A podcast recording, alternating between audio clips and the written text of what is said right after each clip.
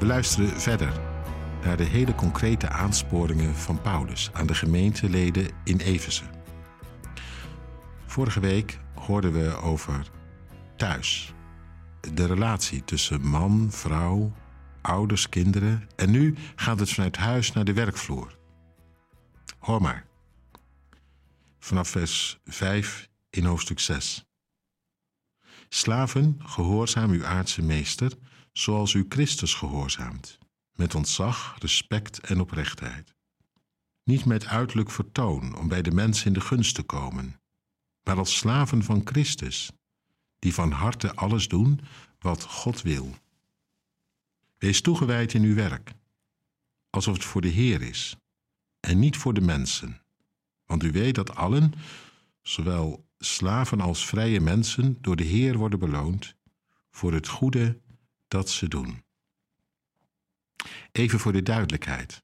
Als je hier het woord slaven hoort, moet je niet gelijk denken aan die slavernij van toen, waar wij excuus voor hebben aangeboden. Het was in de wereld van het Nieuwe Testament toch net een beetje anders. Slaven waren daar onderdeel van de maatschappij. Niet dat het allemaal even fraai was. En nee, het beantwoordde ook niet aan Gods bedoeling dat mensen zo het bezit werden van een ander. Maar ik denk dat je het toch heel vaak kon vergelijken met de verhouding tussen werkgever en werknemer. Zoals het toen toeging tussen heer en slaaf. En zo wil ik dat vanochtend ook even lezen, op die manier. Binnen de eh, werkverhoudingen van toen horen we deze woorden. En waar gaat het dan om? Nou, dat jij van je werk van elke dag een goed werk maakt voor God. Zo zegt Paulus althans. Wat je ook doet, laat het een werk zijn voor God, een goed werk voor Hem. Dat vind ik een prachtige insteek. Je hoeft niet eerst iets bijzonders te gaan doen om een goed werk voor God te kunnen doen.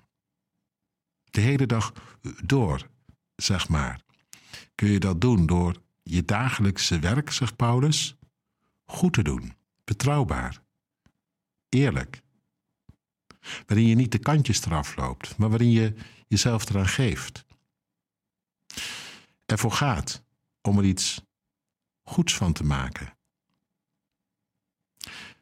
Dat wat de zaak ten goede komt. Prachtig. Komt het de zaak ten goede, dan wordt God er ook blij van. Zoiets zegt Paulus hier. Vind ik apart.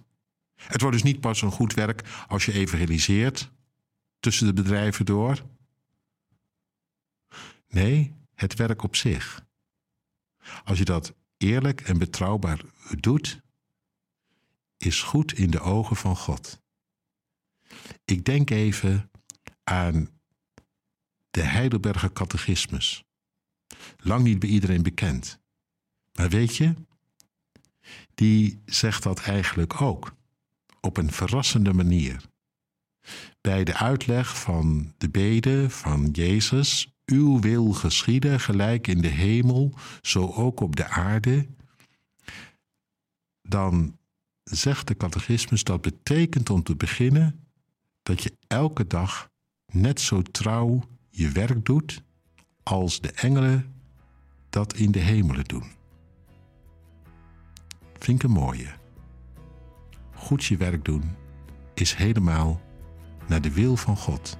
Dan geschiet op aarde wat in de hemel gebeurt.